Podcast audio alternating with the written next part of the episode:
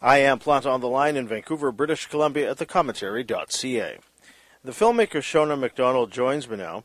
Her uh, short film Into Light is currently playing as part of the Hot Docs Festival out of Toronto and will uh, be screened shortly as part of uh, the Doxa Documentary Film Festival from here in Vancouver.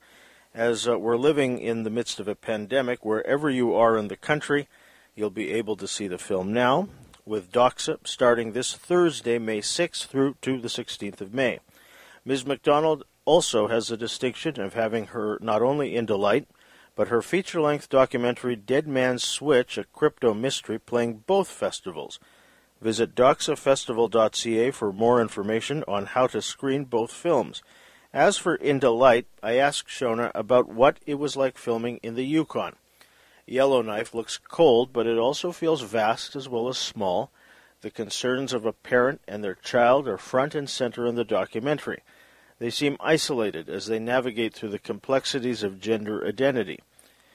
It's frank and honest as mother and child express their individual fears and worries as well as their hopes. The filmmaker, though, is skillful in preserving privacy as it might not always be easy in such a remote place to encounter guaranteed positivity at each corner or playdate.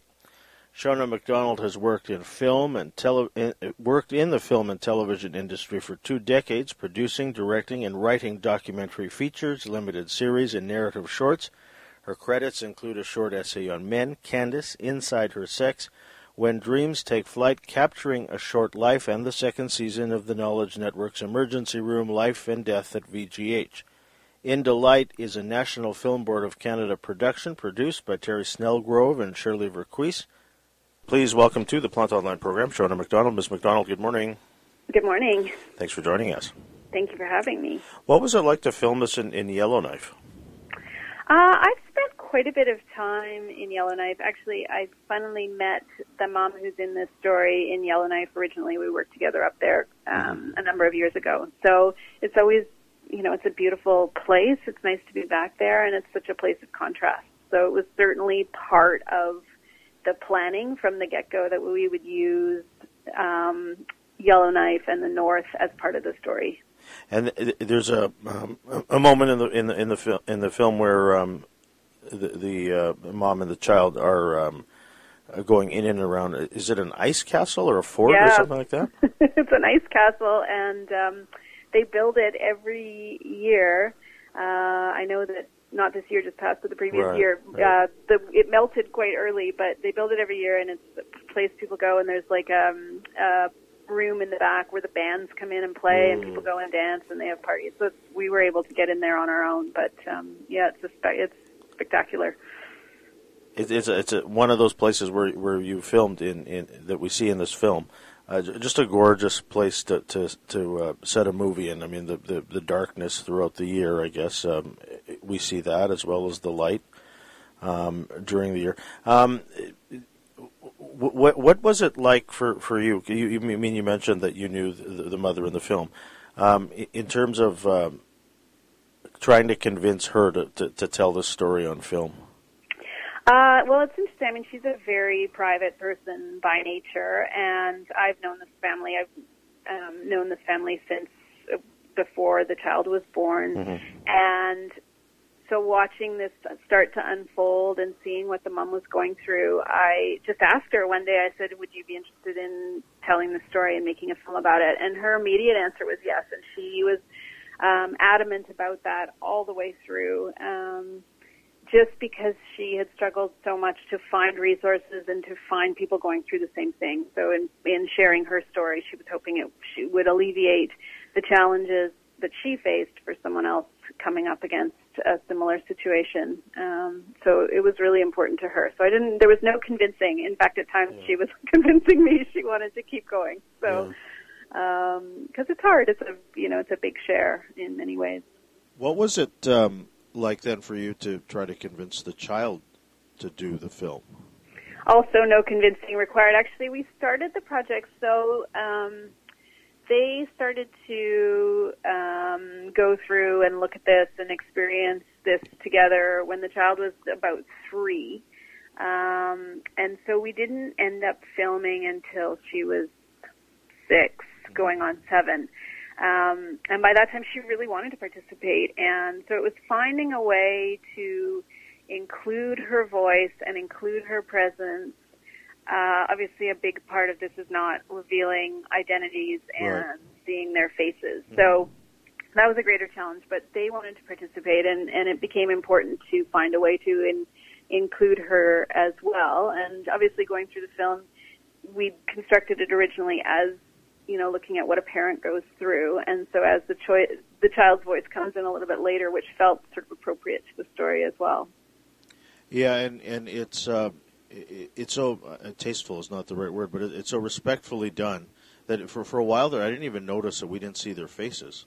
Oh, good. Um, you know, because we're we're really hearing um, the pain on the part of the mother. Um, Yep. Because because she talks about just sort of the grief that she's going through, losing a son essentially. yeah. Um, and um, then we hear uh, the the daughter, who is just I don't know how to describe her. She's she's she's she's smart, and um, you know there's a lot of controversy about you know what what age it's appropriate to talk about all this with, with someone, but um, you can't help but listen to the daughter and think that no, she knows what she's doing or she knows who she is, and and yeah. and thank goodness at that age. In, in terms of, of uh, filming them and, and that choice of not revealing um, their faces, um, w- was that yours or was that the family's? It was both. It was something we definitely, it was a big conversation from the get go and an ongoing conversation. I was a bit concerned about, like, you know, can we build a story that people can connect to visually without seeing faces? Because as humans, we connect to faces. So, you know, we talked about the potential of doing animation and animating characters that could relate to. Um, and then looking at how to do interviews where you don't see faces. And there were sort of two things. Simon Schneider shot the film and knew the family as well. And I mean, I love working with Simon, and he's so smart and sees things so clearly. But he suggested anamorphic, which helps in terms of um, hiding isn't the right word, but in terms of sort of choosing what you see in a frame because it's hard to see a whole person in an anamorphic frame. So in some ways, then you don't feel like you're missing out Yeah. uh, on something that shouldn't be there. And also, we didn't want it, you know, if you do an interview where you put someone in shadow, there's a sense of hiding and shame, Sure, which yeah. We don't want, you know, it's not, the choice wasn't not to show them out of shame, out of respect and out of privacy and out of allowing, you know, choice, um, and giving them power and, and that sort of thing. So to sort of have it be beautiful as opposed to hidden was important as well. Yeah, and, and it, that goes to the point of, of um, your use of light, your use of color. Um, it, it, it's almost, um, I was going to say overwhelming, is that's not the right word. It, it, it, it's just a, such a film for the senses because um, we, we hear so much, we see so much, um, we, we get a sense even of the cold, um, and um, you know the, the the taste of the breakfast even that they're making. Good. Yeah. What um, what what have um, the mother and the daughter thought of the film? They were so um, the mother co-wrote the film Mhm. with me, and so she was involved uh, all the way through to whatever extent she wanted to be. Obviously, you know, as a subject of a film, you, you know, I, I she needed to have some distance from it and trust me, and uh, and I had to make choices. But there were cert- definitely things, you know, oh that shot hangs too long, or I feel like we can see us too much, or I mean, they know that anybody who knows them is going to know it's them, and that's Mhm. okay. So it's just about sort of not being recognized uh, on the street in some ways, or not recognized by someone who you know is is out to do harm or criticize. Um, yeah, I mean it. It, it was just just keeping them in mind all the way through Yeah, yeah. and really uh, allowing it to be a collaboration and a respectful experience at every turn, including scheduling the shooting days and so it was, it was, they were part of the conversation all along. It wasn't something where you're like, and here's the film we made. It was important to continue to communicate and share and bounce things off of, including the writing. It's, you know, and the, the language used and how to say things. And I would imagine that we've said things and written things that in a year are going to be the wrong things to have said and written. So it's, it really is an evolving understanding of, of language and boundaries and pronouns and what's okay. And um, so that was really important to stay on top of and keep talking about. Um, we really hear the, the, the, fear, both in, in the mother and, and the daughter, as to, to how um, they'll be reacted to by people in the community or, or people on the street. I mean, the, the daughter talks about um, worrying uh, about getting made fun of. Uh, the mother talks about, um, say, you know, just the anxiety of, of having to to um, say go places or, or, even arrange play dates and, and you know making sure there's the right washroom or, or and the sort. Um, it, when you're interviewing them for the film, and they're talking about you know these things that are obviously heartbreaking to hear. What's it like for you to to um, to, to try to capture that, but but at the same time um, be respectful and, and, and not exploitative in a way? Uh, I mean, it's just I think about listening. I, it was a story and people that I knew really well, so the dialogue was something that I was intimately familiar with.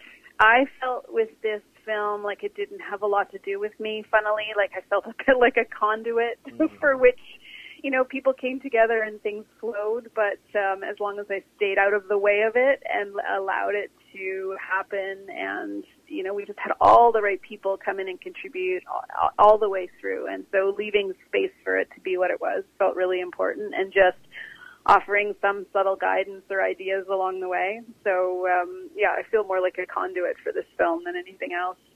Um, yeah, I was just giving them space was the important yeah. thing. And, and, the thing is, I was watching the film. Um, you know, the, one hopes that sometime in the future, sometime in the very near future, um, that um, this movie that you made might seem quaint or even unnecessary. I mean, is, is that is that the hope? Yeah, yeah, yeah. I hope that it's irrelevant. I hope that, you know, I mean, I have three children who are 17, 14, and 11, and their grasp of um, gender and identity and sexuality and, you know, is, is so leaps and bounds ahead of where it was when I was that age. And and I hope that you know in ten years or, or sooner, someone watches this and goes, "Who cares? Mm. like, why did this is just a film about a girl, yeah. and you know, so the and therefore it's pretty to look at, but has no has no relevance. And um, I've I've actually had that experience a couple of years ago. There was a film at uh, I think it was at Doxa, but they def- I definitely saw it at the Vancouver Cinema uh, called Seahorse: The Man Who Gave Birth, and it's about a transgender man who gets pregnant and has a mm-hmm. baby. And so I, I felt a little bit that way about that film, where it's like if you, as a viewer, I was like, yep, okay, got it. So it's a guy having a baby. Okay. you yeah. know, like it almost felt in a similar way, like this is redundant depending on where you sit in the the process. A beautiful film, but just about someone having a baby. Yeah, so I hope for the same thing. There's there's a scene in the movie where they're riding on on um, a sled, I guess, being pulled by sled dogs, mm-hmm. and uh, the camera's in front of the dogs. How did you do that without, say, the, the dogs, uh, say, running into them or or, or uh, making them feel like they were chasing the camera? Uh, Simon was on a skidoo in front of the dogs, and once the dogs are good to go, then they're good to go. So he just sort of rode behind, and we did some stuff with the drone and that. But I don't think that the dogs were paying much attention. They're just doing the job that they're doing. So it was about him staying far enough ahead to capture um, that footage. Yes, I, I, I, this is me as a, a, a nerd here. Um, I, I, lo- I, went back because I, was trying to see where the dogs were looking at, and, uh. they, and they didn't seem like they were looking at the camera, which you know you'd expect. It's just it's just beautifully shot in, in that sense. That um, yeah, Simon is amazing. I mean, he really just has a good eye and a sensitivity and a calm patience and just really sees things nicely. So he's great to work with. Did you do this um, uh, before or after Dead Man Switch? Uh, during, funnily. Really? So they, well, they both kind of ran in tandem. I've worked on both for the last sort of three years or so, and it just so happens that um, they finished at the same time, partly because of COVID. I was working on both of them, and when COVID hit, we actually were filming in Yellowknife last March 6th through 9th. Huh. And we were, we were supposed to go back. We did our winter shooting, obviously, we were going to go back and do some shooting in the summer. And then when COVID hit, I said after a couple months, I said, well, let's, look at what we've got and see what we can do with what we have. And um, so that's what we did. And I kind of did the same thing with Dead Man Switch. I had an editor lined up. She, we were further ahead, but you know, I had a few more interviews to do, and I did the same thing. I was like, let's see what we're missing. Let's start to put this together. And so it just so happened that both got finished.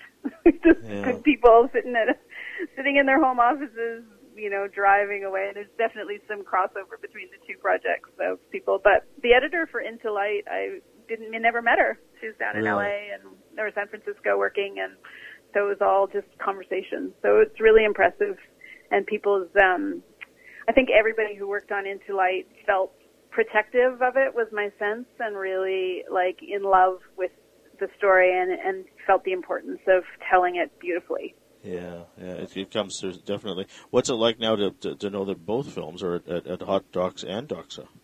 so fun. It's so yeah. fun. I mean, it's you know, I'm a bit sad. I'll admit, I'm a bit sad that after it's been a long time since I've had a film at Hot Docs, and um, I did have a film at Doxa a couple of years ago, but it's a bit sad not to go go to the parties and right, right. be there.